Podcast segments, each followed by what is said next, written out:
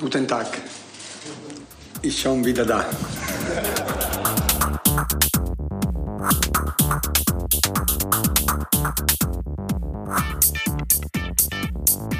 Neunzig Minuten Hardcore. Echte Gefühle.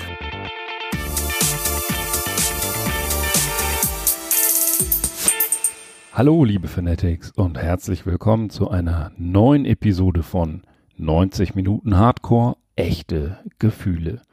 Heute bin ich einmal nicht live aus dem Benanza-Bus, denn der schöne Benanza-Bus, unser kleines Podcast-Studio, macht ein bisschen Probleme. Die Schiebetüren öffnen elektrisch und überall, wo Elektronik verbaut ist, geht Elektronik kaputt. Die scheiß Dinger springen immer wieder auf, wenn ich sie zumache und das ist natürlich suboptimal, um darin zu sitzen.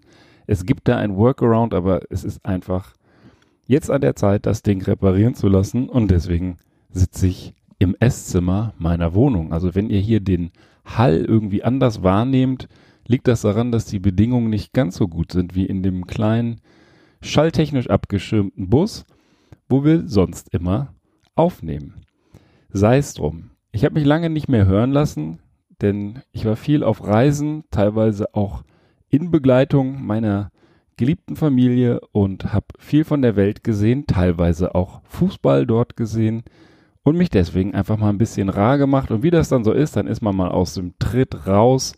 Und jetzt starten wir den Podcast 90 Minuten Hardcore wieder in die zweite Runde sozusagen.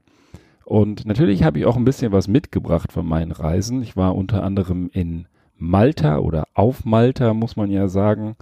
Und natürlich bin ich dort auch ins Fußballstadion gegangen. Das ist in dem Fall das Nationalstadion von Malta gewesen. Und lustigerweise kann man dort für den Preis von einem Spiel zwei Spiele sehen. Denn auf Malta gibt es natürlich viel zu wenig Platz und viel zu wenig adäquate Stadien, sodass die Maltese Premier League einfach hintereinander weg die Spiele macht. Das wusste ich allerdings gar nicht. Bin dann da zu dem Spiel von Xira United. Äh, alle Maltesen bitte habt Nachsicht mit mir. Gegangen gegen Balsan FC. Ich habe darüber auch einen kleinen Bericht geschrieben auf der benanza.de Seite. Könnt ihr dann das nochmal nachlesen. Ich verlinke das natürlich auch. Und ähm, ja, so ein bisschen erzählt, wie dieser Tag im maltesischen Nationalstadion so gelaufen ist. Die Anreise aus, aus Valletta hat etwas gedauert, denn man musste sozusagen einmal in Mdina, das ist die, die alte Hauptstadt sozusagen, die historische Stadt auf Malta, umsteigen und dann wieder ein Stück zurück. Und natürlich hat dann der Bus auch nicht genau dort gehalten, wo er halten sollte, denn da war eine Baustelle und man stand auf einmal auf dem Plattenland, auf einer Wiese oder an einer Wiese und hat zum Glück, das Stadion ist ja ein bisschen größer, das Stadion in der Ferne gesehen. Also bin ich dahin marschiert, habe dabei kleine Katzenhotels am Wegesrand gesehen. Das sind so Holzkisten, wo die Maltesen wahrscheinlich äh, ihre Katzen oder frei laufende Katzen, wo, wo sie ihnen Unterschlupf geben. Und ähm, das war ganz süß, das zu sehen.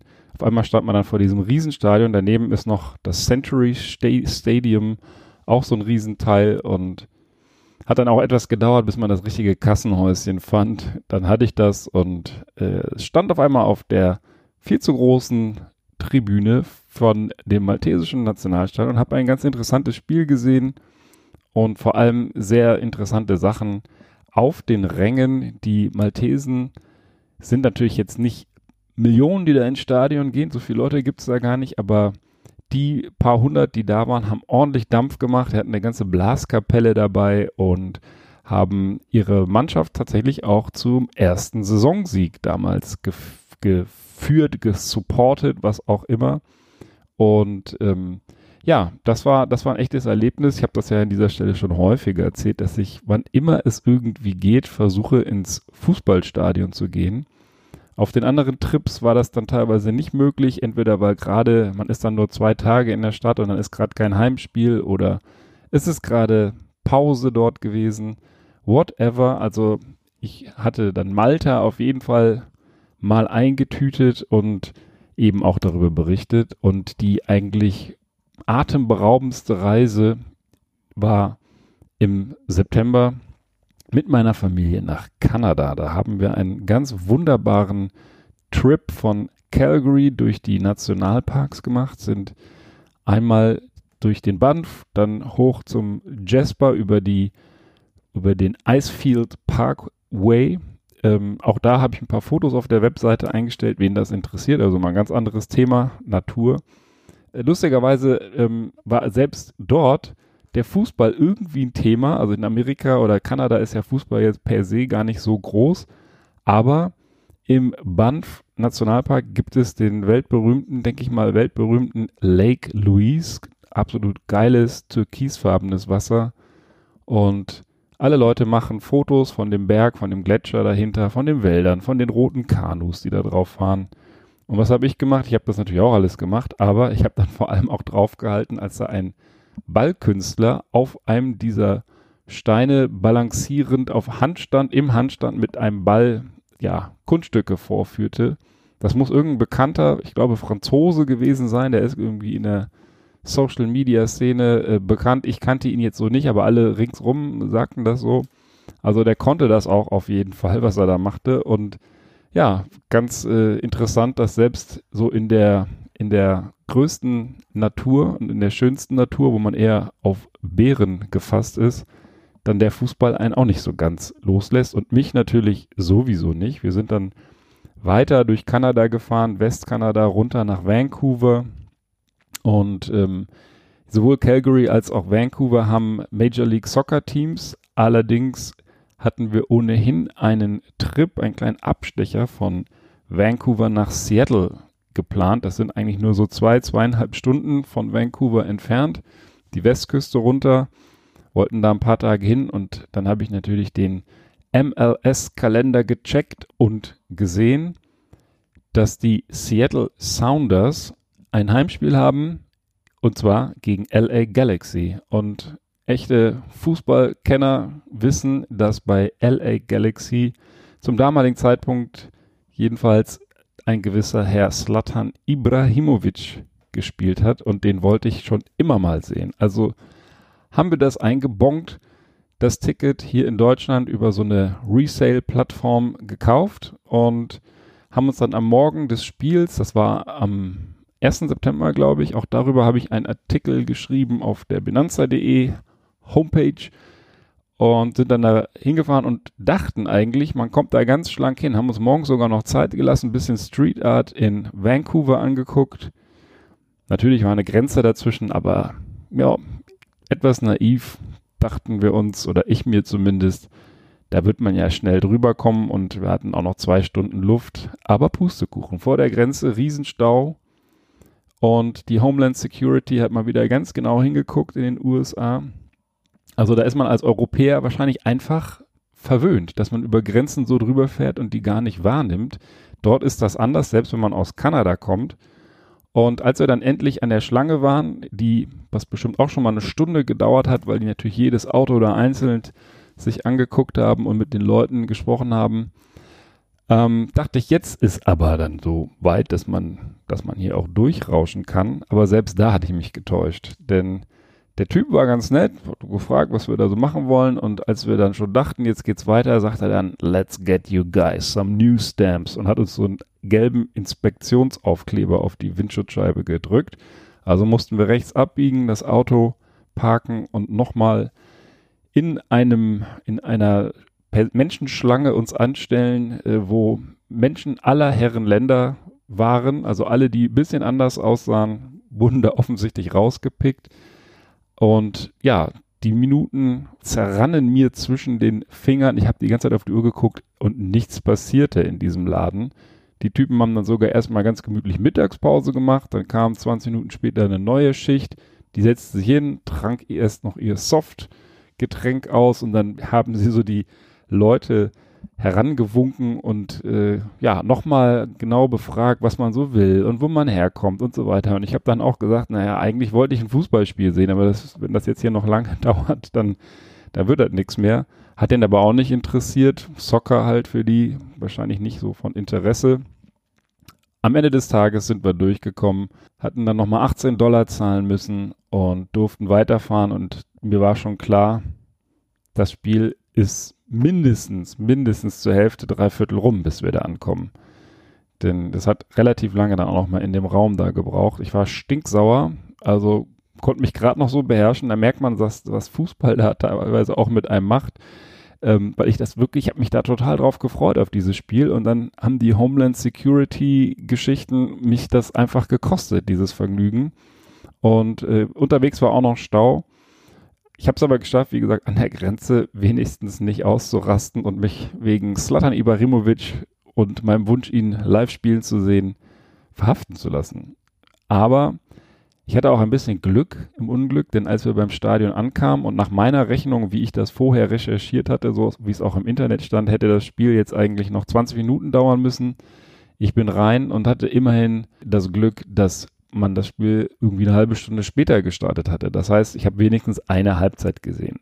Ich weiß, dass unter Groundhopping Gesichtspunkten das jetzt nicht zählt. Also den Länderpunkt USA kann ich knicken, aber ein gutes Spiel habe ich trotzdem gesehen, denn ich bin so circa fünf Minuten vor Ende der ersten Halbzeit sogar reingekommen, habe gerade noch das erste Tor gesehen für Seattle und am Ende ging es, glaube ich, 4 zu 3 für Seattle aus, die ja dann später tatsächlich auch für 2019 jetzt MLS Champion geworden sind. Also auch an der Stelle nochmal einen herzlichen Glückwunsch an die Seattle Sounders. Ein absolut atemberaubendes Stadion, Leute. Wenn ihr mal in Seattle seid, guckt euch dieses Stadion. Es ist dasselbe Stadion, in dem auch Football gespielt wird. Und ähm, ich glaube, 80.000 so passen da rein für, für MLS. Kleben die quasi den Oberrang mit Folien so ab, dass das nicht äh, so auffällt, dass da niemand sitzt. Aber ich glaube, bei dem Spiel waren auch so 45.000, 48.000 und das Teil macht Höllenlärm. Die Amis haben wirklich richtig Lärm gemacht da drin. Die hatten auch eine Marching Band direkt zwei, drei Reihen vor mir und haben da Humter Humter so richtig geile, ja, wie, wie man das kennt vom amerikanischen Sport, so, so richtig geile Stimmung gemacht. Und das Spiel war natürlich auch atemberaubend, denn es ging immer hin und her. Seattle hat äh, ist in Führung gegangen. LA Galaxy hat wieder aufgeholt. Natürlich auch Mr. Ibrahimovic hat wieder sein Tor gemacht, genau vor meinen Augen. Auch ich war hinter dem Tor von der sozusagen äh, von der Seite, wo es offen ist. Wer das Stadion kennt, da gibt es eine Seite, da ist es so ein bisschen offen. Da gibt es so eine kleine Tribüne, da hockte ich drauf und äh, konnte das wirklich so ganz hautnah dadurch miterleben, wie er da eingenickt hat. Und er war unglaublich präsent, hat nicht gut gespielt, aber war sehr präsent. Und mein Wunsch, diesen Mann einmal Fußball spielen zu sehen, ist damit ja nochmal so in Erfüllung gegangen. Und ja, als ich da so drüber nachdachte, dass ich für insbesondere natürlich auch für Herrn Ibrahimovic, letzten Endes aber auch für das ganze Spiel, also da war viel mehr an dem Spiel, was, was eingepackt hat, aber dass ich im ersten Anlass für Herrn Ibrahimovic da unbedingt nach Seattle wollte und mir sein Auswärtsspiel angucken wollte, habe ich gedacht, ich könnte euch ja mal so ein bisschen was über Fußballhelden erzählen. Jetzt wird der eine oder andere wahrscheinlich daran denken, dass Fußballhelden, ja, das sind halt die Typen hier, die Helden von Bern, Fritz Walter, Helmut Rahn und so weiter. Aber das meine ich nicht. Geht mir heute tatsächlich mal um meine ganz persönlichen Fußballhelden. Und da will ich euch mal mitnehmen auf eine kleine Reise über verschiedene Namen oder durch verschiedene Namen, die mich so in meinem Fußballfanleben begeistert haben und die ich immer gerne Fußball spielen ha sehen hab, hab sehen, whatever. Und ähm, da ist natürlich Slatan Ibrahimovic auf dieser Liste ganz weit vorne, wie ihr vielleicht schon rausgehört habt. Nicht der typische Fußballheld eigentlich, aber ein total geiler Typ und ich glaube, das ist das, was mir bei vielen einfach auch gefällt, dass ich so diese diese Art Fußball zu spielen ist das eine und dann auch aber auch ein geiler Typ zu sein, vielleicht noch das andere, dass man einfach die so ein bisschen verfolgt, was die da so treiben auf dem Platz und da zählt eben der Schwede Slatan Ibrahimovic dazu. Und deswegen würde ich sagen, fangen wir mit dem auch gleich mal an. Sladan Ibrahimovic hat eine echt beeindruckende Karriere schon hingelegt. Er spielt ja immer noch und hat auch gesagt, dass er, obwohl er seinen Abschied aus Los Angeles von Galaxy angekündigt hat, hat er gesagt, er will noch weiterspielen und auch wie er den Abschied angekündigt hat oder verkündet hat, kann man fast sagen, ist mal wieder typisch Slattern, weil er hat dann bei Twitter einfach eine Nachricht von sich veröffentlicht, wo er die Arme so ausbreitet und äh, ich versuche das mal schnell zu übersetzen, sagte, ich kam, sah und siegte. Vielen Dank, LA Galaxy, um dafür, dass ihr mich wieder lebendig fühlen ließet.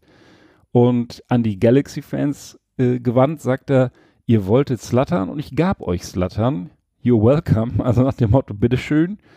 Und sagt dann, die äh, Geschichte geht weiter now go back to watch Baseball. Also jetzt geht wieder zurück und guckt Baseball. Jetzt bin ich weg hier und jetzt könnt ihr wieder euren Amisport gucken. Also in Sachen Selbstbewusstsein ein absolutes Vorbild.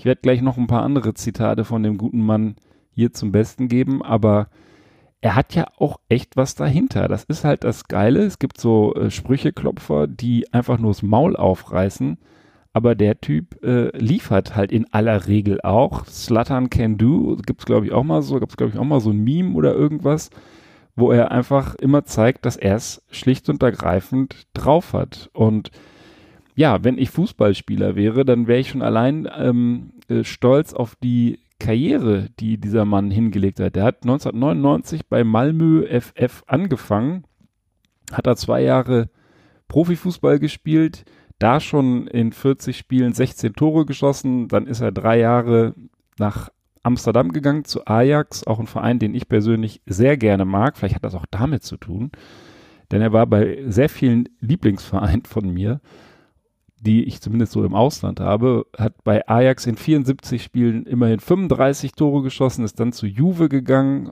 hat da äh, nochmal 23 Tore geschossen, war dann lange weiter in äh, Italien, nämlich bei Inter Mailand, hat 57 Tore geschossen, FC Barcelona, wieder zum AC Mailand, also wieder nach Italien. Dann ist er bekanntermaßen zu Paris Saint-Germain gewechselt, hat da in 122 Spielen 113 Tore geschossen, also in fast jedem Spiel getroffen.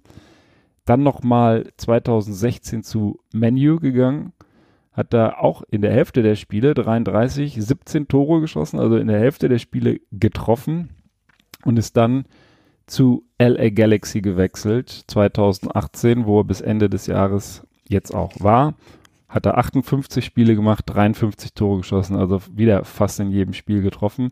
Das Geile war schon das allererste Spiel, da packe ich euch auch ein Video am besten in die Show Notes rein, weil wenn ihr das nicht kennt, das ist schon, das ist schon einfach spektakulär. Der kam im März nach Los Angeles und dann stand am 31. März 2018 das Stadtderby gegen Los Angeles FC an, wurde eingewechselt in der 71. Minute, da stand es noch 1-3 für für den Gegner sozusagen oder 3-1 für den Gegner hat dann äh, im Laufe der verbleibenden Minuten mit einem 40 Meter Hammer das, das Tor, das äh, habt ihr vielleicht schon mal gesehen, einfach äh, Slattern-mäßig aus 40 Metern den 3-3 Ausgleich geschossen und in der Nachspielzeit dann sogar noch den 4-3 Siegtreffer geköpft. Also der kam dahin, wie gesagt, kam, sah und siegte und das war natürlich der perfekte Einstand für den Typen. Und äh, wie gesagt, ich äh, kann verstehen, dass man ihn nicht mag. Ich bin jetzt auch kein Fan unbedingt des Menschen, den kenne ich überhaupt nicht, aber der Fußballer Slatan Ibrahimovic ist für mich schon sowas wie ein, wie ein Held oder ein äh, Vorbild, weil er einfach sein Ding durchzieht. Der hat es wahrscheinlich im Leben auch nicht einfach gehabt, kommt ja auch aus einfachen Verhältnissen, wie man so oft liest und hat sich dann da hochgearbeitet und hat dann auch einfach eine schon jetzt beeindruckende Karriere Karriere hingelegt. Und dass er so ein, auch nicht so ein ganz unsympathischer, nur schlechter Mensch äh, sein kann, belegen vielleicht auch so kleine Meldungen, die am Rande mal irgendwo stehen, dass er 2014, da ihn, hat ihn mal irgendwie ein, ähm, eine, die schwedische Nationalmannschaft junger Menschen mit geistiger Behinderung ähm, gefragt, ob er ein Trikot von ihm, ob sie ein Trikot von ihm haben können, das sie dann versteigern, weil die kein Geld hatten. Die wollten an der Fußballweltmeisterschaft in Sao Paulo teilnehmen und wollten das Trikot versteigern und dann hat er den letzten Endes dann irgendwie 40.000 oder 38.000 Euro gespendet, damit die dann da hinfahren kann und hat äh, gesagt, dass äh, Fußball sollte von jedermann gespielt werden. Also da, auch das ist wahrscheinlich eine, ein Gesicht oder eine Seite von diesem Menschen. Wie gesagt, viel über sein Privatleben weiß ich ehrlich gesagt nicht, interessiert mich auch nicht. Ähm, ich rede jetzt hier über den Fußballer und den finde ich eigentlich ziemlich cool und ziemlich beeindruckend. Da gibt's ja, gibt's ja ganz viele, ganz viele Stories auch, wo er ähm, mit Teamkameraden oder Trainern aneinander gerasselt ist. Also beispielsweise soll er mal beim AC Mailand seinem Teamkollegen Rodney Strasser in den Rücken getreten haben und gesagt haben, hier bin ich der Chef und ist dann zu Ronaldinho gegangen und hat zu ihm gesagt, wir sind die Stars in dieser Mannschaft. also Selbstbewusstsein, wie gesagt, drückt sich da auch in Handlungen aus. Und äh, das merkt man ja auch immer wieder daran. Auch das, denke ich, mögen viele Leute einfach nicht, dass er von sich in Interviews immer gerne in der dritten Person spricht. Also ein Slattern kann dies und ein Slattern kann das. Man kennt es ja von Lothar Matthäus eigentlich, der hat das auch immer gerne gemacht.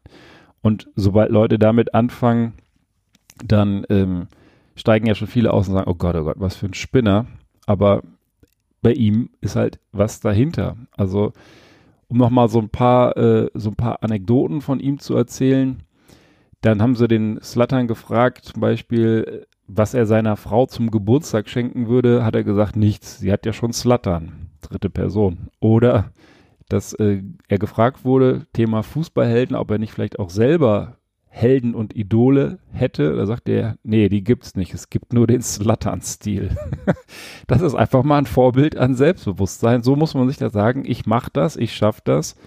Ähm, ja, sagt aber auch über sich selbst, er hätte so viel Scheiße gebaut, dass er sich kaum wagt, daran zu erinnern oder an alles zu erinnern. Das ist wahrscheinlich aus der Jugend vor allem man weiß es nicht genau. Und dann gibt es natürlich noch diese Geschichte, der war dann bei, bei, beim FC Barcelona und ist dann dort gar nicht klargekommen mit Pep Guardiola, der damals der Trainer war. Und äh, das fand ich äh, auch immer ganz nett, jetzt hier zu lesen, wie das, wie die sich dann da so gefetzt haben und hat dann auch über den gesagt, so zum Beispiel, diesen Philosophen brauchen wir hier nicht, der Zwerg konnte nicht reichen. Der Zwerg, das ist Lionel Messi, also eigentlich ein Fußballriese, aber ihm so im körperlichen Vergleich mit Ibrahimovic sicherlich ein Zwerg. Oder hat zu ihm wohl gesagt, ich bin ein Ferrari und du fährst mich wie ein Fiat. das finde ich auch so einen richtig guten Ibrahimovic-Spruch. Natürlich kommt er auch oft großkotzig rüber. Das äh, trägt sicherlich auch zu seiner teilweise Unbeliebtheit bei.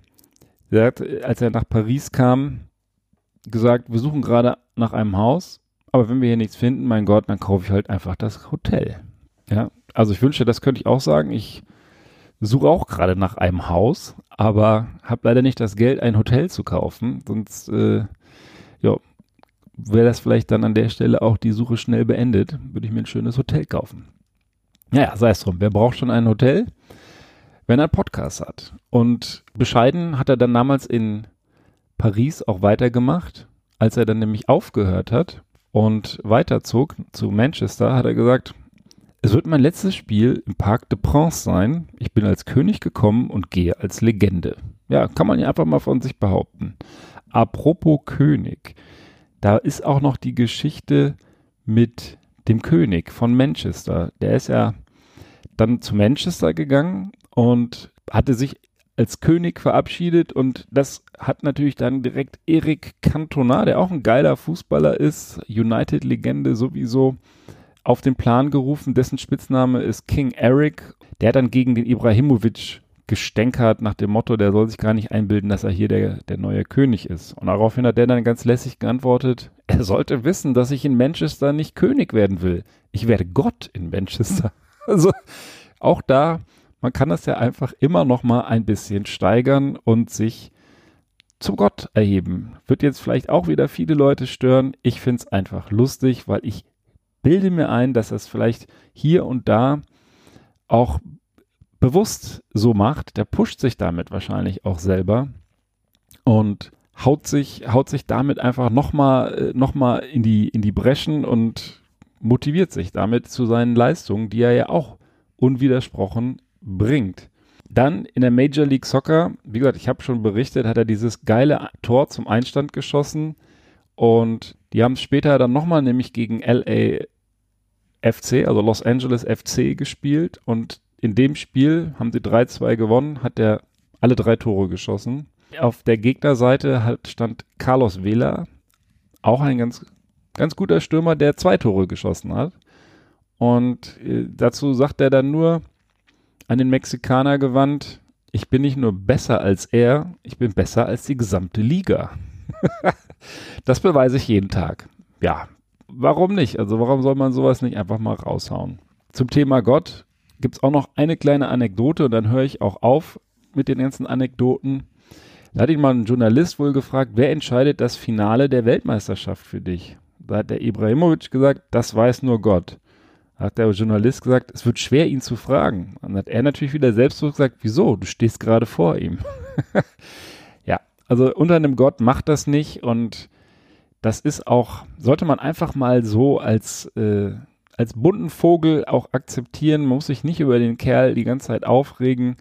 Wie ernst er jetzt alles genau meint, ist ja letzten Endes auch scheißegal. Ich finde es unheimlich lustig. Für mich ist es mein ganz persönlicher Fußballheld oder einer meiner ganz persönlichen Fußballhelden, gerade so in den letzten Jahren eigentlich erst geworden. Früher habe ich den nicht groß äh, verfolgt. Man kannte ihn halt einfach, aber gerade je mehr ich mich mit dem Mann fußballmäßig beschäftigt habe, desto witziger und interessanter fand ich ihn eigentlich und verfolge da seinen Werdegang eigentlich sehr gerne, der ja auch unglaublich erfolgreich war. Das muss man ja auch mal, muss man ja auch mal sagen. Also der hat unglaublich coole Tore geschossen. Wenn ihr bei YouTube das googelt, da gibt es viele, viele Serien mit spektakulären Ibrahimovic-Toren. Es gibt Serien mit seinen besten Sprüchen. Da sind auch viele von denen dabei, die ich euch gerade hier vorgelesen habe. Und es sind natürlich auch viele Erfolge auf seinem ganz persönlichen Briefkopf. Nur um das mal äh, so ganz kurz zusammenzufassen. Also er ist zum einen der einzige Spieler, der bereits für sechs verschiedene Teams in der Champions League getroffen hat. Das hat vor ihm auch noch keiner geschafft. Und er ist in sehr vielen, in sehr vielen Ländern schon Meister geworden. Ich glaube insgesamt äh, 13 Meisterschaften, 12, 13 Meisterschaften. Auf jeden Fall einmal in den Niederlanden, da hat er auch den Pokal und den Supercup geholt. In Italien zweimal Meister mit Juve, dreimal Meister mit Inter Mailand. In Barcelona natürlich, er war nicht lange da, aber da ist er auch Meister geworden. Hat auch äh, den Supercup äh, gewonnen und den UEFA-Pokal. Dann AC Mailand auch wieder Meister, auch wieder Supercup. Paris Saint-Germain sogar viermal Meister hintereinander 2013, 2014, 15, 16 und ist dann weitergezogen. Äh, in Menu hat es dann nicht mehr so gut geklappt und in LA auch nicht. LA Galaxy, das sollte ja eigentlich sein, denke ich mal, sein Meisterstück werden, ist, ich meine, im Halbfinale oder sogar schon im Viertelfinale ausgeschieden. Meister ist, wie gesagt, Seattle geworden, die Seattle Sounders, die haben es auch absolut verdient. Geile Mannschaft, geiles Stadion und geile Fans ja, so, so kann man schon sagen, der ist, der ist ein Fußballheld oder ein, zumindest ein Fußball, eine Fußballpersönlichkeit, die wirklich spannend und interessant ist. Aber es gibt auch noch mehr Helden auf meinem Zettel und zu denen kommen wir jetzt. Ja, mein erster Held so richtig aus der Kindheit, fußballerischen Kindheit, das war Toni Schumacher. Und warum? Weil ich eine Zeit lang Fußballtorwart war. Und das war ich auch eigentlich ganz gerne und da war ich auch gar nicht so schlecht drin, muss ich mal sagen. Meine Eltern sind damals allerdings umgezogen und zu diesem Umzug, da hatten wir gerade eine Saison, das muss aber E-Jugend oder sowas gewesen sein, hatten wir gerade eine Saison hinter uns, wo wir sehr erfolgreich waren und ich glaube, ich hatte die ganze Saison drei Tore reingekriegt. Allerdings waren das die kleinen Tore keine Riesentore, sieben Meter noch was, sondern die kleinen Tore. Aber immerhin, ganze Saison nur drei Tore, hatte die örtliche Presse dann dazu bewogen zu schreiben, dass der sehr talentierte Torwart hier vom, ich weiß gar nicht mehr, wie der Verein hieß, ähm, leider umziehen muss und ja, damit vielleicht dann auch eine große Torwartkarriere ungelebt blieb. Who knows, who knows, who knows. In meinem neuen Verein war ich dann erst Stürmer und später dann Verteidiger. Auch dazu gibt es dann gleich noch ein paar passende Helden.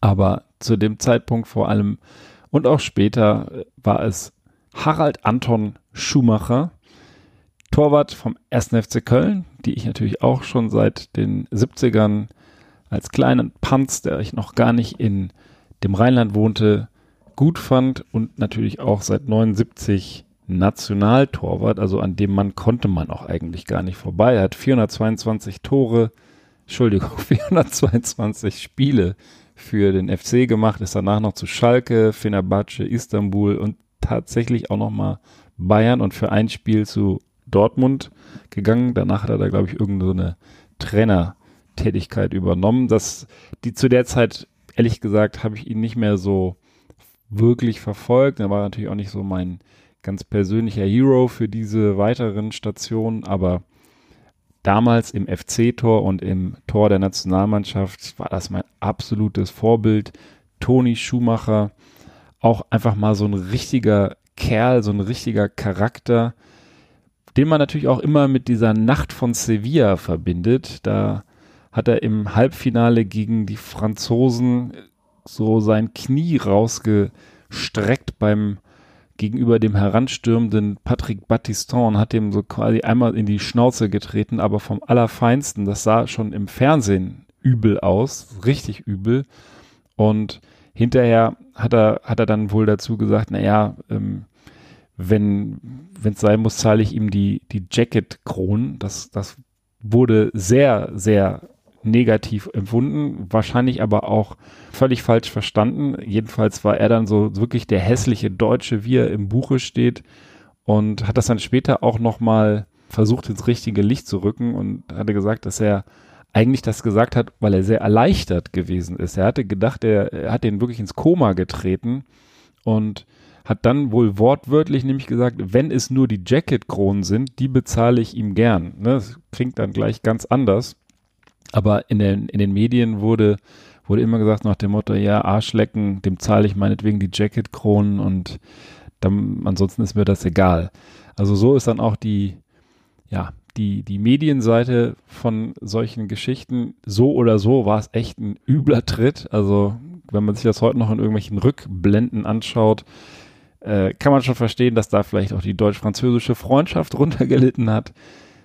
Es gibt im Übrigen eine weitere Gemeinsamkeit zwischen Toni Schumacher und mir, nämlich die Art und Weise, warum wir ins Tor gekommen sind oder auch ich ins Tor gekommen bin. Denn in, zu Beginn meiner Fußballkarriere mit sechs Jahren in der F-Jugend war ich so ein, ja, relativ, relativ planloser Feldspieler. Ich weiß gar nicht, was für eine Position ich da gespielt habe oder, oder ob es überhaupt schon Positionen gab. Das war wahrscheinlich noch die Zeit, wo der Ball auf den Platz geworfen wurde und 14 Jungs rannten hinterher, immer so eine Traube um diesen Ball. Allerdings war es bei mir zusätzlich sogar noch so, dass ich oft ziemlich verloren auf dem Platz rumstand und gar nicht so richtig wusste, was ich da eigentlich mache. Also ich bin nicht sofort mit einem Fußballtalent äh, auf den Platz gekommen, was jedem dann offenbar wurde. Und dann hat sich der damalige Trainer gedacht, naja, rumstehen kann er auch im Tor und hat mich dann ins Tor gestellt. Und dort habe ich dann echt ganz gut performt und auch einige Erfolge gefeiert, hatte scheinbar immer gute Reflexe und das kam mir dazu gute. Und beim Toni Schumacher ist das ähnlich. Der hat nämlich als Stürmer erst gespielt und mit zwölf Jahren wurde er dann ins Tor gestellt, auf Anraten seines Trainers und seiner Mutter, weil die die Sorge hatten, dass er sich als Feldspieler zu sehr verausgabt. Er war wahrscheinlich sehr ehrgeizig, also bisschen kleiner Unterschied vielleicht zu mir jetzt aber ähm, man hat ihn dann ins Tor gestellt, damit er sich nicht mehr so verausgabt. Und ja, dort hat er dann auch sein wahres Talent eigentlich zum Vorschein gebracht. Also ganz nette Parallelen eigentlich an der Stelle. Ganz interessant ist im Übrigen auch, wie Toni Schumacher angeblich zu seinem Namen gekommen ist. Denn als er beim FC anfing, hat er sich bei seinen Mitspielern vorgestellt und Heinz Simmet, einer seiner Mitspieler damals hat gesagt, ähm, als er sich als Harald Schumacher vorstellte, hallo, ich bin der Harald, hat er gesagt, ein Harald haben wir schon. Da war nämlich der Harald Konopka schon im Team und hat dann weiter gesagt, und wer beim FC im Tor steht, kann sowieso nur Toni heißen. Warum? Weil es tatsächlich schon mal ein Toni Schumacher vor ihm gegeben hat, der beim FC von 1960 bis 1968 im Tor gestanden hat. Dieser Anton Schumacher, der hieß wirklich so, hat, äh, hat vorher beim Bonner SC gespielt, also sehr lobenswert und ist dann zum FC gewechselt, später noch zur Viktoria und hat damit quasi die Torwartposition mit dem Namen Toni verheiratet. Und da kam dann auch Harald Schumacher nicht mehr dran vorbei. Also ja, so kommt man zu Namen. Und Toni Schumacher hat dann auch später nochmal für Aufsehen gesorgt, denn er hat 1987 eigentlich so das erste richtige Skandalbuch im Profifußball veröffentlicht. Anpfiff, die meisten werden es kennen. Ich habe vor einigen Jahren tatsächlich mal so eine handsignierte Fassung in irgendeinem Billoladen für, für zwei Euro gekauft. Wollte es immer mal komplett lesen, habe ich ehrlich gesagt nicht getan. Aber das Buch war damals auch wirklich ein absolutes Medienthema, hat zu seinem Rauswurf in Köln und in der Nationalmannschaft geführt und ihn sicherlich auch damals nochmal zu einer ja fast sozusagen persona non grata gemacht, eine ganze Zeit lang, hat ihm vielleicht auch vieles verbaut. 1984 und 86 war er noch Fußballer des Jahres geworden und dann auf einmal sozusagen der Arsch der Nation hat sich dann nochmal bei Schalke, wie gesagt, angedient, ist dann für einige Jahre nach Istanbul gegangen, hatte ich schon erwähnt, und dann später nochmal sogar zu den Bayern. Ich muss gestehen, das hatte ich irgendwie völlig ausgeblendet, ist mir jetzt erst wieder so in den Sinn gekommen, als ich bei der Wikipedia nochmal nachgeguckt habe, was er alles so für Stationen hatte. Also, naja, auf jeden Fall als Kind mein absoluter Held, Toni Schumacher. Da haben auch die Tritte in Batistons Gesicht und die Fehltritte wobei man das überhaupt gar nicht so weiß, die Fehltritte auf dem Buchmarkt nicht, nichts geändert, denn ähm, vielleicht ist er auch einfach jemand, der gerade raus sagt, was er denkt und der dann später auch beim FC natürlich als Vizepräsident von vielen Fans eher kritisch beäugt wurde, sich auch nicht immer glücklich, ganz ehrlich, glücklich da verhalten hat, aber den ich wie gesagt, aus meiner Kindheit immer noch auf so einem positiven Blatt habe. Und deswegen zähle ich ihn zu meinen persönlichen Fußballhelden. Dazu gibt es auch noch eine Geschichte, wie er sozusagen mal eine Zeit lang Cheftrainer war, nämlich bei Fortuna Köln, auch ein Verein, den ich sehr gerne mag und den es so in der Form äh, erfolgreich nicht mehr gibt, sind gerade abgestiegen vor, äh, im Sommer. Aber gleichwohl hat er damals, meine ich, in der zweiten Liga die trainierten. Da gab es auch noch den berühmt-berüchtigten Schenglöring und Toni Schumacher ist wahrscheinlich der einzige Trainer, den sie in der Halbzeit rausgeschmissen haben. Zumindest der Überlieferung nach soll der Präsident und Mäzen Schenglöring zu ihm in die kan Kantine, in die Kabine gekommen sein in der Halbzeit und gesagt haben, hau af in die Eifel, du Wichser, du machst Menge Verein kaputt. Und ja, hat sich danach die zweite Halbzeit selber auf den Trainerstuhl gesetzt, um dann auch hinterher in der Pressekonferenz zu sagen, ich als Verein musste handeln. also eigentlich, eigentlich, müsste auch Sheng Löring äh, ein Denkmal gesetzt werden. Das ist auch so ein richtig geiler Typ, eine richtig geile Figur des Fußballs. Wenn ich irgendwann mal auf einen heißblütigen Fortuna-Fan treffe, der ein bisschen mehr über die Fortuna weiß als ich, dann werden wir ausführlich über die vielen Anekdoten aus dem Leben von Fortunas Ehrenpräsident Schenk Löring sprechen. Was ich im Übrigen auch gar nicht wusste, weiß nicht, ob ihr das wusstet, ist, dass die Kinder, die Kinder von Toni Schumacher aus der ersten Ehe mal äh, entführt wurden oder dass es zumindest einen Versuch gab, sie zu entführen.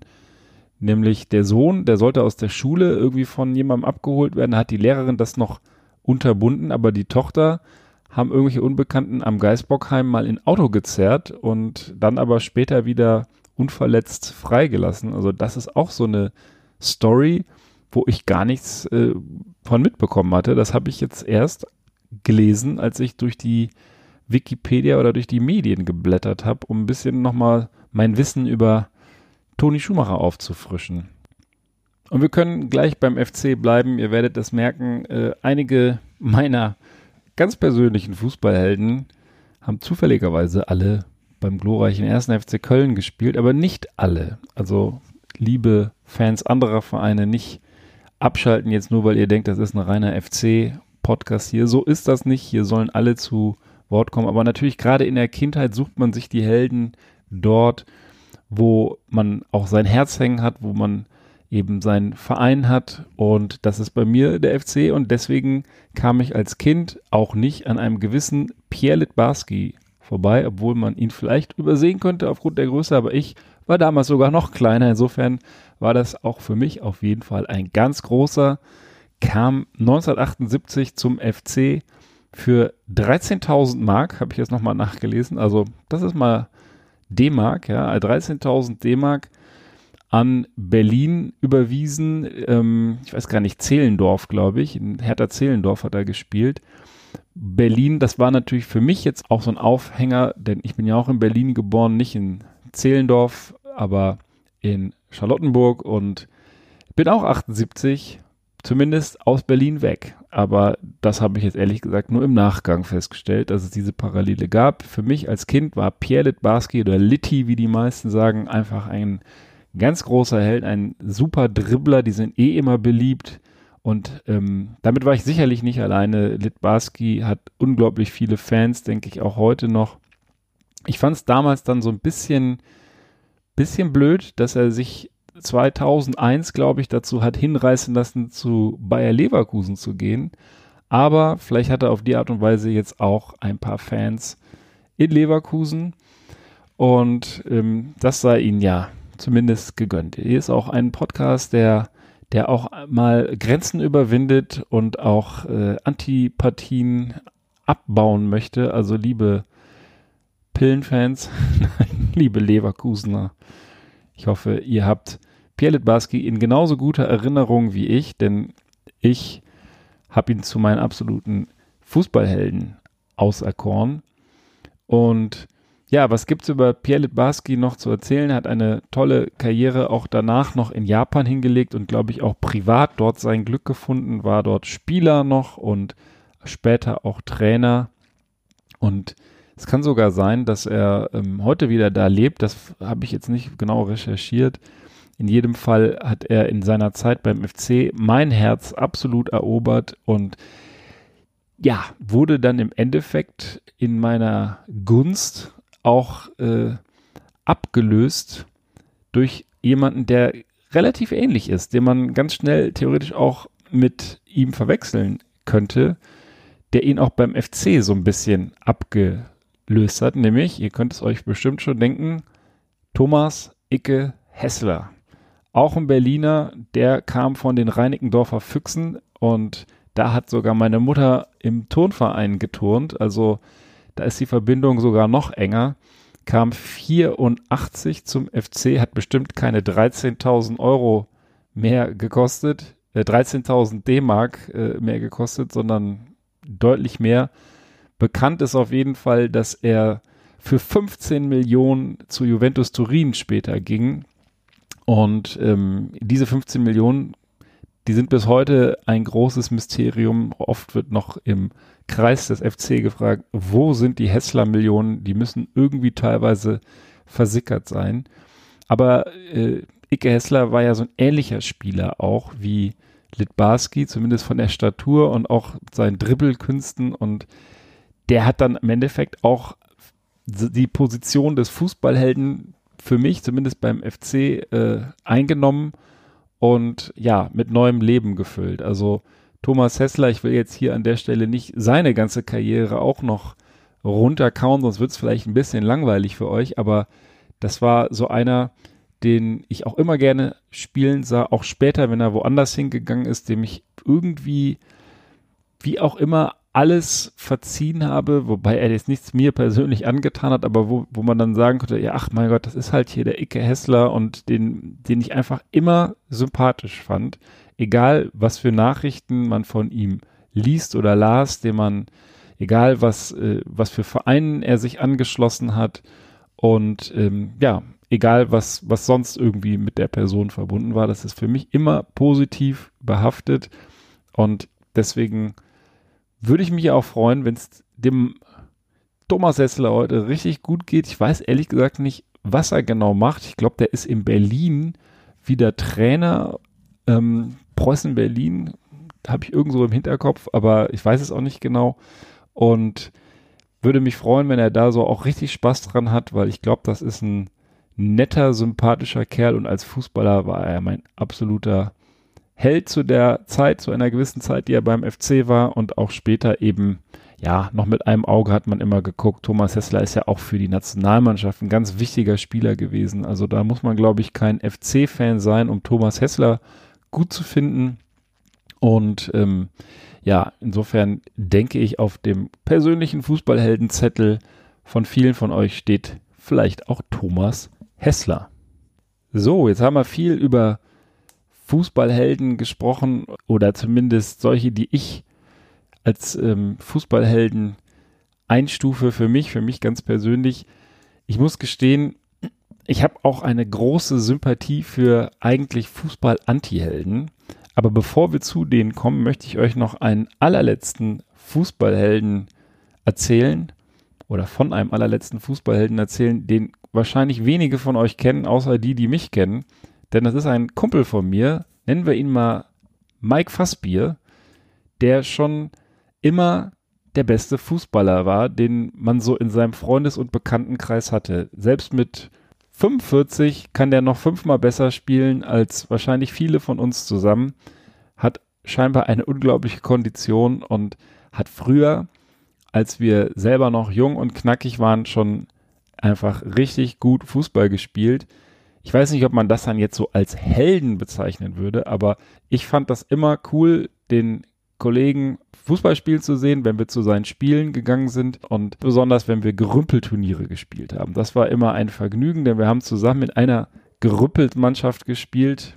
Das war eine Zeit lang unser größter Spaß.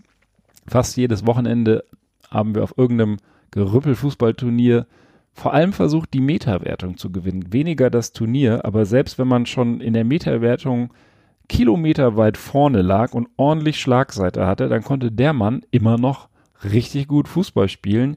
Und davon haben wir alle profitiert, denn es war auch einfach dann so dieses Gefühl, der lässt drei Leute aussteigen und legt dann einmal rüber und du schiebst den rein.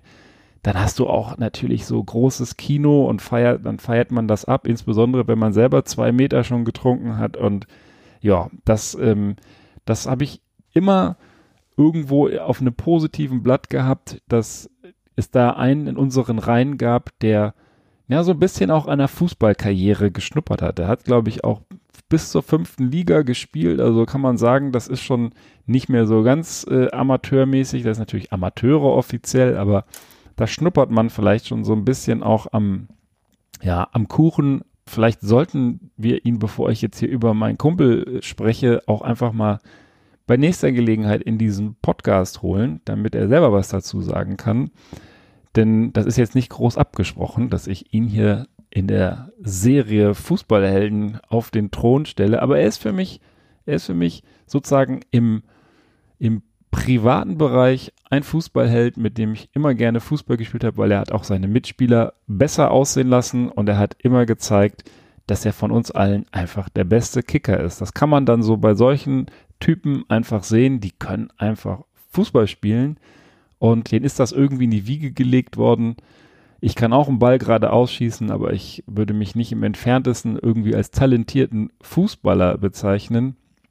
Und insofern, ja, ist das, ist das äh, eine, ein gutes, eine gute Erfahrung, auch mal mit einem talentierten Kicker in einer Gerüppelsmannschaft besoffen Fußball zu spielen. Oder auch manchmal am Anfang nicht besoffen. Das ist jetzt nicht so, dass es nur ums Saufen ging da.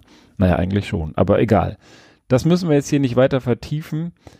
Und ja, gehen wir vielleicht weiter zu den Antihelden. Da passt nämlich Saufen auch ganz gut. Das ist eine perfekte Überleitung, denn viele dieser Typen, so viele kommen jetzt nicht mehr, aber zumindest die nächsten beiden sind wahrscheinlich tatsächlich auch fürs Saufen bekannt. unter anderem fürs Saufen bekannt.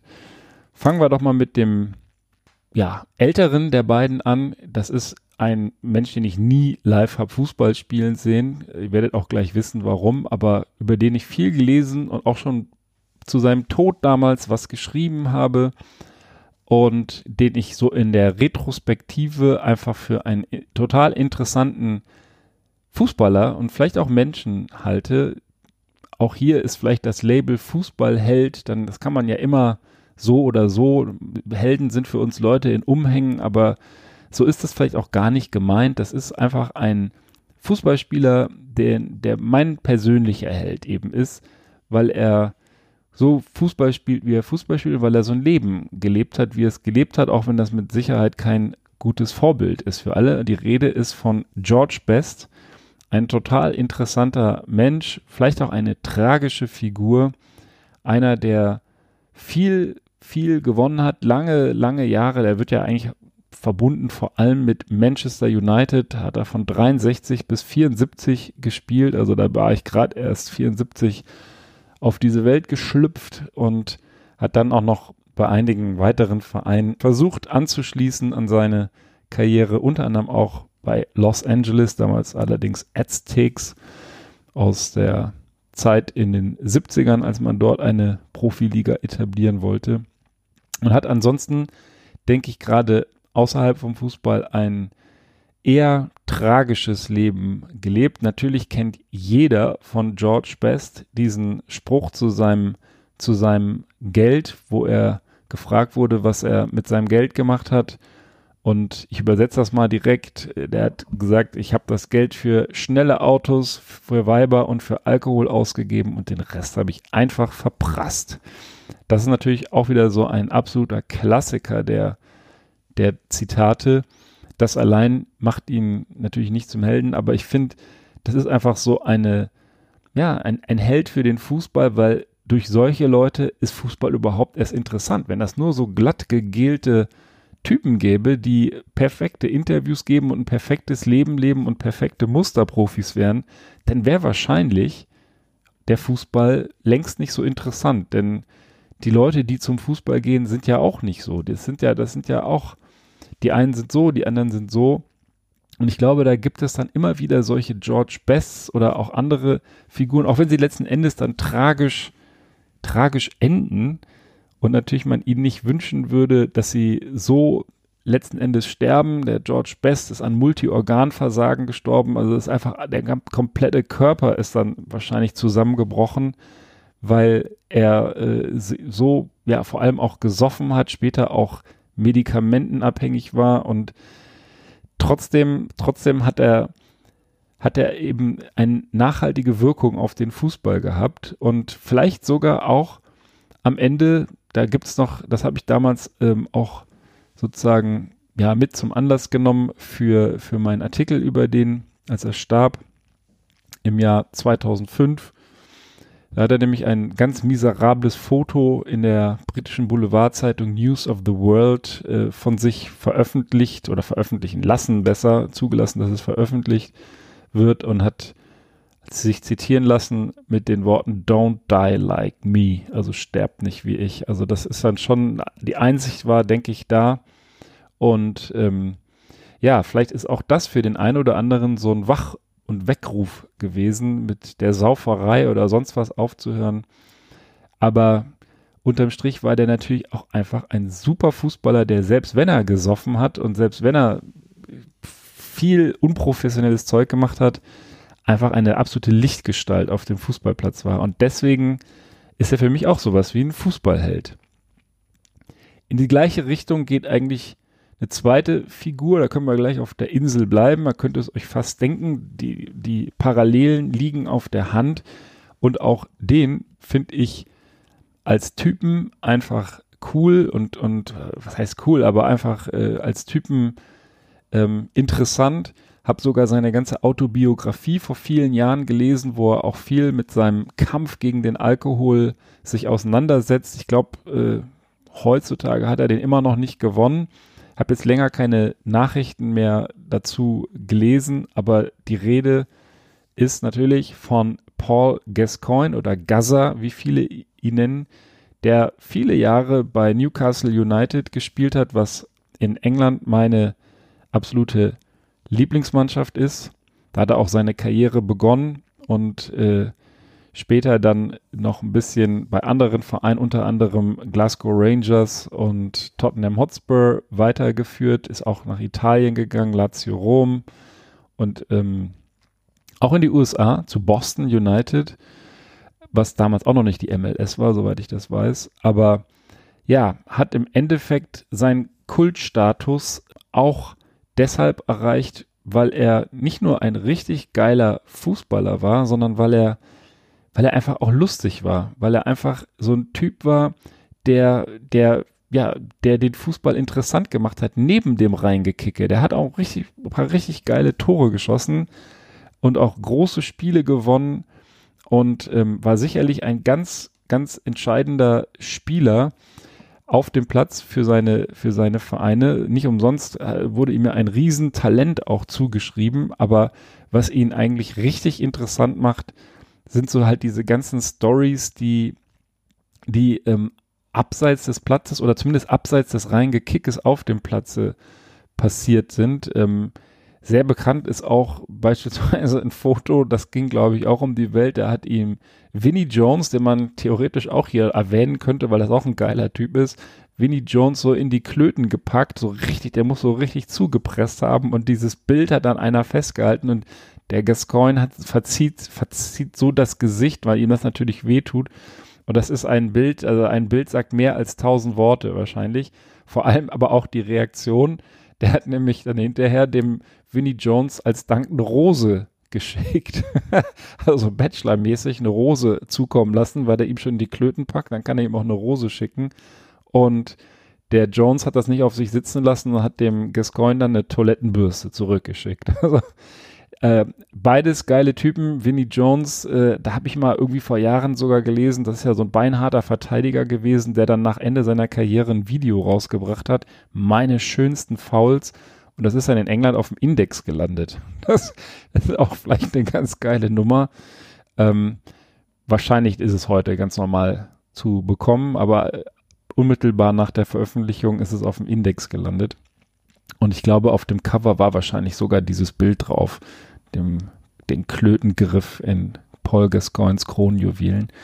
Aber auch Paul Gascoigne natürlich ein harter Trinker und auch äh, tablettenabhängig. Das kann man in dem in der Autobiografie sehr eindrucksvoll nachlesen, der auch mehrfach versucht hat, natürlich davon wegzukommen, von dem, von dem, von der Sauferei und ähm, ja, dann auch Depressionen gekriegt hat und deswegen in, in das Krankenhaus kam. Aber letzten Endes ähm, bei all der Tragik und all den traurigen, traurigen äh, Geschichten ist er als Fußballer für mich ein Held, weil er einfach eine schillernde Figur ist und weil es Paul Gascoignes und George Bests gab, ist der Fußball das, was er für mich heute ist.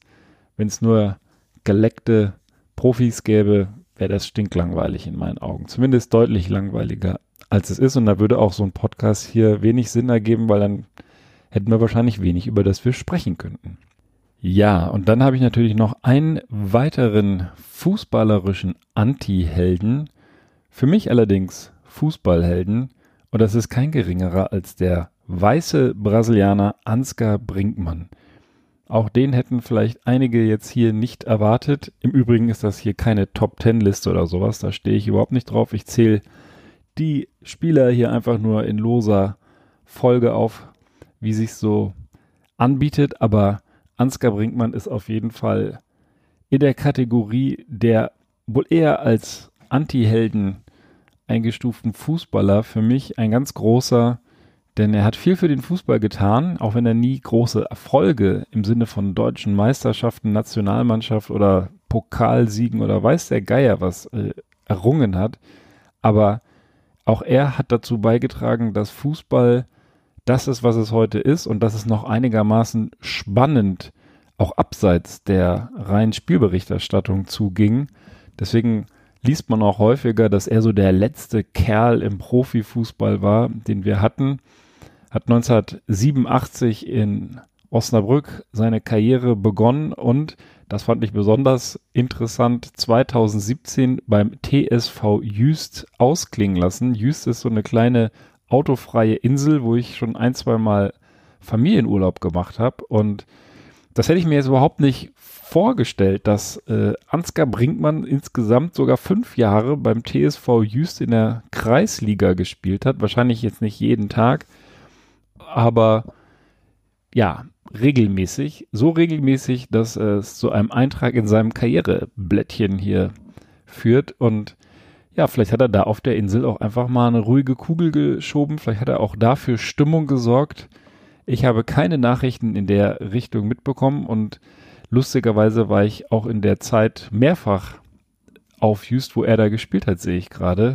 Und insofern werden wir uns ja in dieser kleinen Insel, auf dieser kleinen Insel vielleicht sogar mal über den Weg gelaufen. Das wäre für mich ein ganz besonderes Vergnügen gewesen. Aber sei es drum, heute erzähle ich euch von ihm als meinen Fußballhelden. Ich sehe da überhaupt nichts Antimäßiges drin. Der ist ein kerniger, kantiger Typ und natürlich auch ein sehr guter Fußballer, by the way. Das äh, vergessen vielleicht manche, die immer nur über diese ganzen Sprüche und Anekdoten berichten. Der hat unheimlich gut Fußball spielen können und nebenbei eben auch diese Anekdoten produziert. Und vielleicht nur um ein paar davon dann auch hier wiederzugeben für die, die es nicht kennen oder die diese Anekdoten nicht kennen.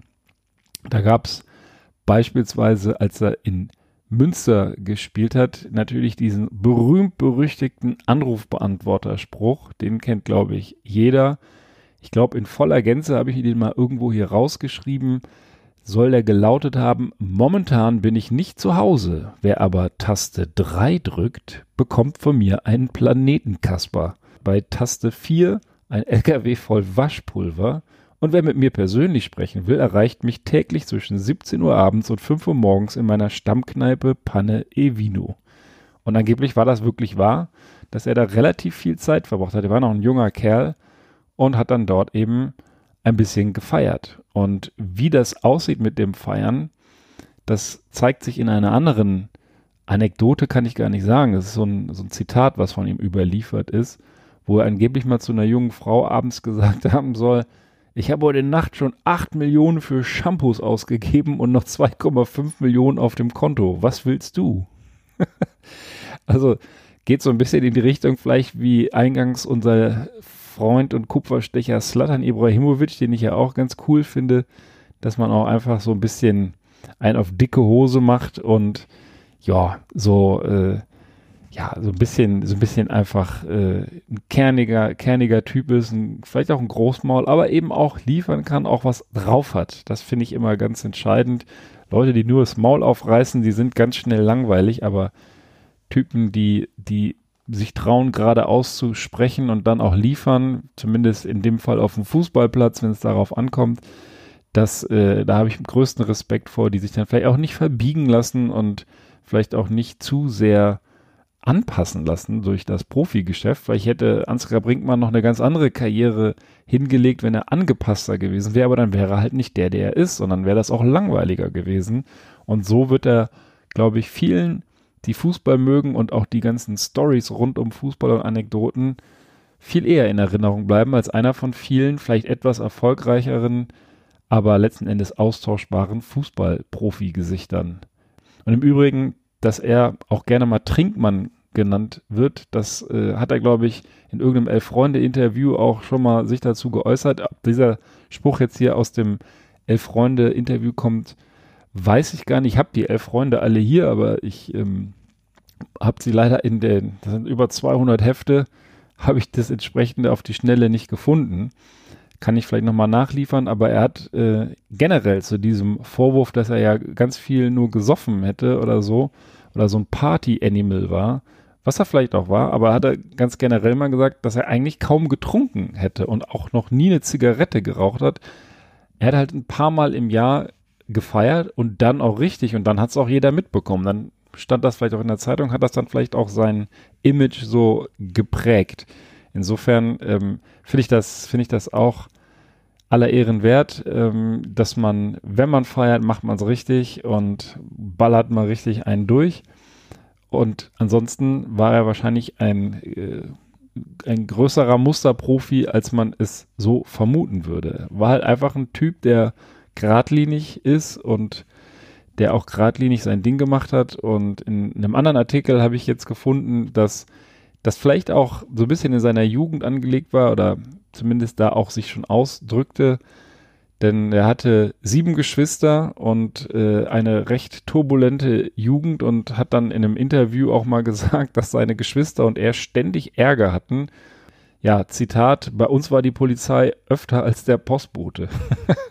das auch zu Recht wohl, denn er sagt da auch weiter, wenn ich Bock auf etwas habe, mache ich es, ohne vorab die Folgen zu bedenken.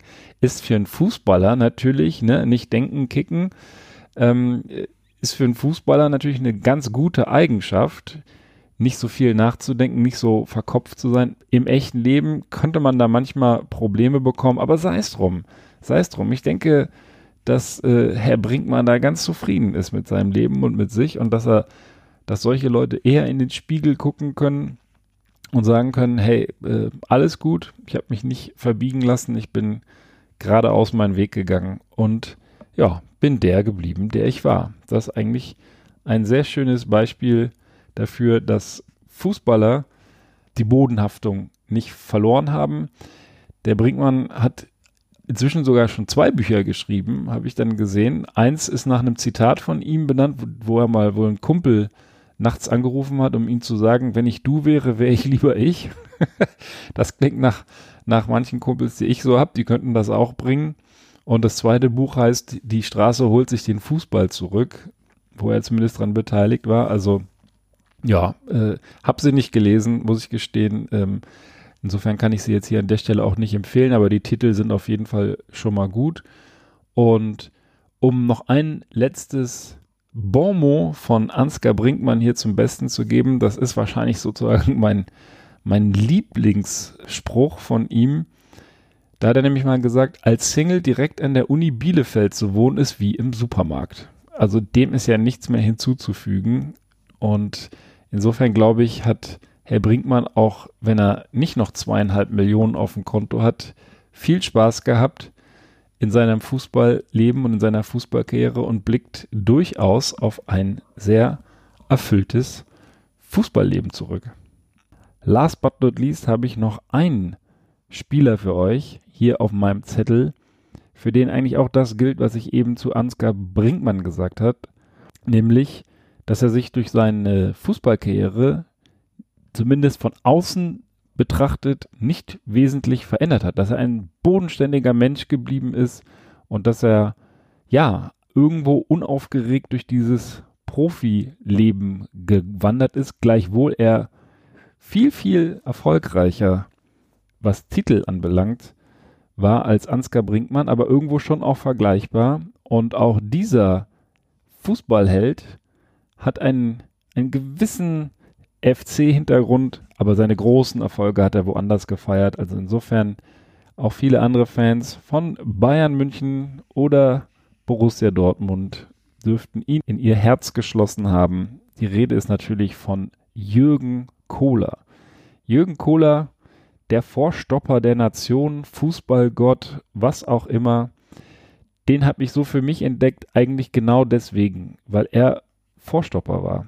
Und auch ich war nachdem ich umgezogen bin, ich hatte es ja eingangs schon erzählt, nicht mehr im Tor, sondern in meinem neuen Verein in Bonn Vorstopper. Nach einigen Irrungen und Wirrungen im Mittelfeld und im Sturm habe ich eine klare Aufgabe als teilweise Libero, später dann aber Vorstopper bekommen und die hieß ja Mittelstürmer ausschalten. Das war noch so eine ganz klassische Sache und das äh, hat mir viel Spaß gemacht und ich habe mich da oft natürlich so in meinem in meiner Fantasie mit Jürgen Kohler verglichen, der zur selben Zeit beim ersten FC Köln spielte, zur selben Zeit auch zum ersten FC Köln gekommen ist, zu der ich ins Rheinland gekommen bin und insofern ja für mich im Endeffekt mein Vorbild als Vorstopper war.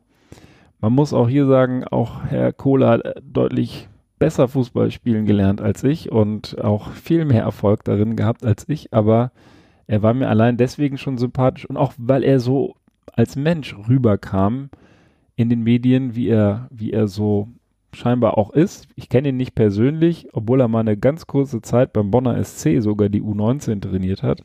Äh, auch jetzt ähm, zu sehen, wie er nach einer sehr, sehr, sehr beachtenswerten Profikarriere, hat auch bei Juventus Turin über 100 Spiele gemacht, also auch da ist er in guter Erinnerung und über 100 Spiele für die deutsche Nationalmannschaft, dass er nach einer solchen Karriere im Endeffekt auch heute relativ kleine Brötchen backt. Also der hätte auch wahrscheinlich im Profifußball trainermäßig noch ganz anders unterkommen können, aber er hat sich eigentlich viel so mit Jugendarbeit beschäftigt und mit Jugendmannschaften war, war und ist, glaube ich, auch Jugendtrainer. Zuletzt ähm, bei Viktoria Köln. Ich vermute, da ist er auch noch immer. Das fand ich auch ganz interessant, dass er jetzt irgendwie dann wahrscheinlich auch nicht auf die große, große Mark guckt, sondern eher so auf die Sache. Wahrscheinlich macht ihm das mehr Spaß, weil er da mehr entwickeln kann. Und ja, auf vielleicht andere Angebote aus höheren Klassen oder ob für ähm, Profimannschaften da eher verzichtet. Ich glaube, die Angebote waren häufiger schon da. Ich meine auch irgendwo mal gelesen zu haben, dass er das eben auch bewusst nicht machen möchte. Also das ist auch nicht nur, weil er es nicht kann, sondern weil er es auch nicht will. Ja, Leute, das war Jürgen Kohler, das war meine Vorstellung meiner persönlichen Fußballhelden. Natürlich gibt es manche, die ihr vielleicht auch so auf eurer eigenen Liste habt. Vielleicht habt ihr auch gar keine Liste, vielleicht ist euch das auch völlig egal.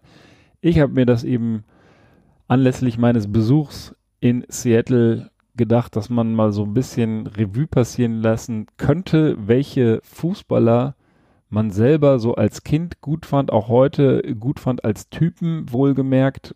Keinen dieser von mir erwähnten, außer den Mike, kenne ich persönlich. Und insofern kann man immer nur über das öffentliche Erscheinungsbild sprechen. Und natürlich sind das auch einige sehr streitbare Typen. Ihr könnt mir gerne Kommentare reindrücken oder auch Ergänzungen zu Fußballern, die ihr persönlich in der Kindheit so als Helden hattet. Wobei, wie gesagt, das Wort Helden auch immer so ein bisschen schwierig ist. Das sind für mich Charaktere und äh, ja, Typen halt und nicht so weichgespülte Lutscher, die genauso reden, wie die Presseabteilung es ihnen vorgegeben hat. Das ist das, was ich feiere, das, was ich honoriere und was ich jetzt heute mal versucht habe, in einer kleinen Hotlist zusammenzufassen. Ganz kurz dazu meine Gedanken euch rüberzubringen. Ich werde das auch im Internet nochmal ein bisschen aufbereiten. Ich werde äh, die Links zu den Leuten, zu den Wikipedia-Profilen, zu Mike gibt es wahrscheinlich keins, werde ich veröffentlichen. Ja, und dann wünsche ich euch jetzt erstmal noch eine schöne Fußballzeit, einen schönen Tag. Vielen Dank, dass ihr hier zugehört habt. In der nächsten Episode habe ich wieder einen Gast und dann werde ich auch im Benanza-Bus sein. Dann ist die Karre hoffentlich wieder repariert.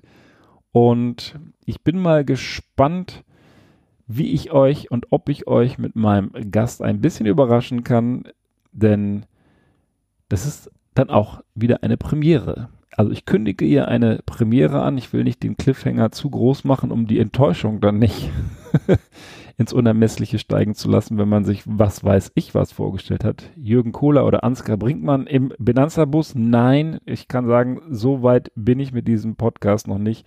Aber bis dahin überrasche ich euch mit anderen Gästen, die nicht minder toll sind und nicht minder berichtens- und besprechenswert. Und deshalb bleibt uns gewogen, bleibt uns wohlgesonnen, Empfehlt uns weiter, liked, edit oder followt uns und vor allem bleibt gesund und fanatisch. Bis dahin. Tschüss.